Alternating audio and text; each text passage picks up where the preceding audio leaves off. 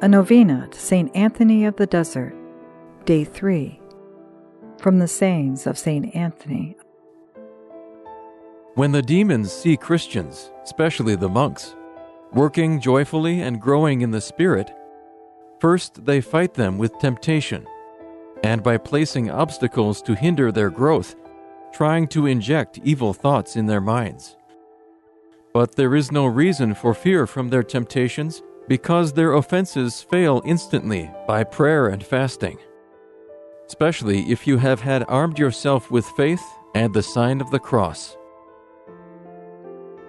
Dear God, St. Anthony of the Desert accepted your call to renounce the world and to love you above all things.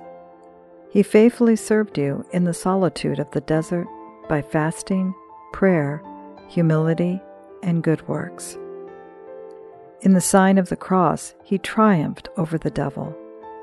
Through his intercession, may we learn to love you better with all our hearts, all our souls, all our minds, all our strength, and to love our neighbors as we love ourselves. Saint Anthony, great and powerful saint, intercede for us also for this special request that we hold in our hearts. We ask this through our Lord Jesus Christ, who lives and reigns with God the Father and the Holy Spirit, one God, forever and ever. Amen. Saint Anthony of the Desert, pray for us.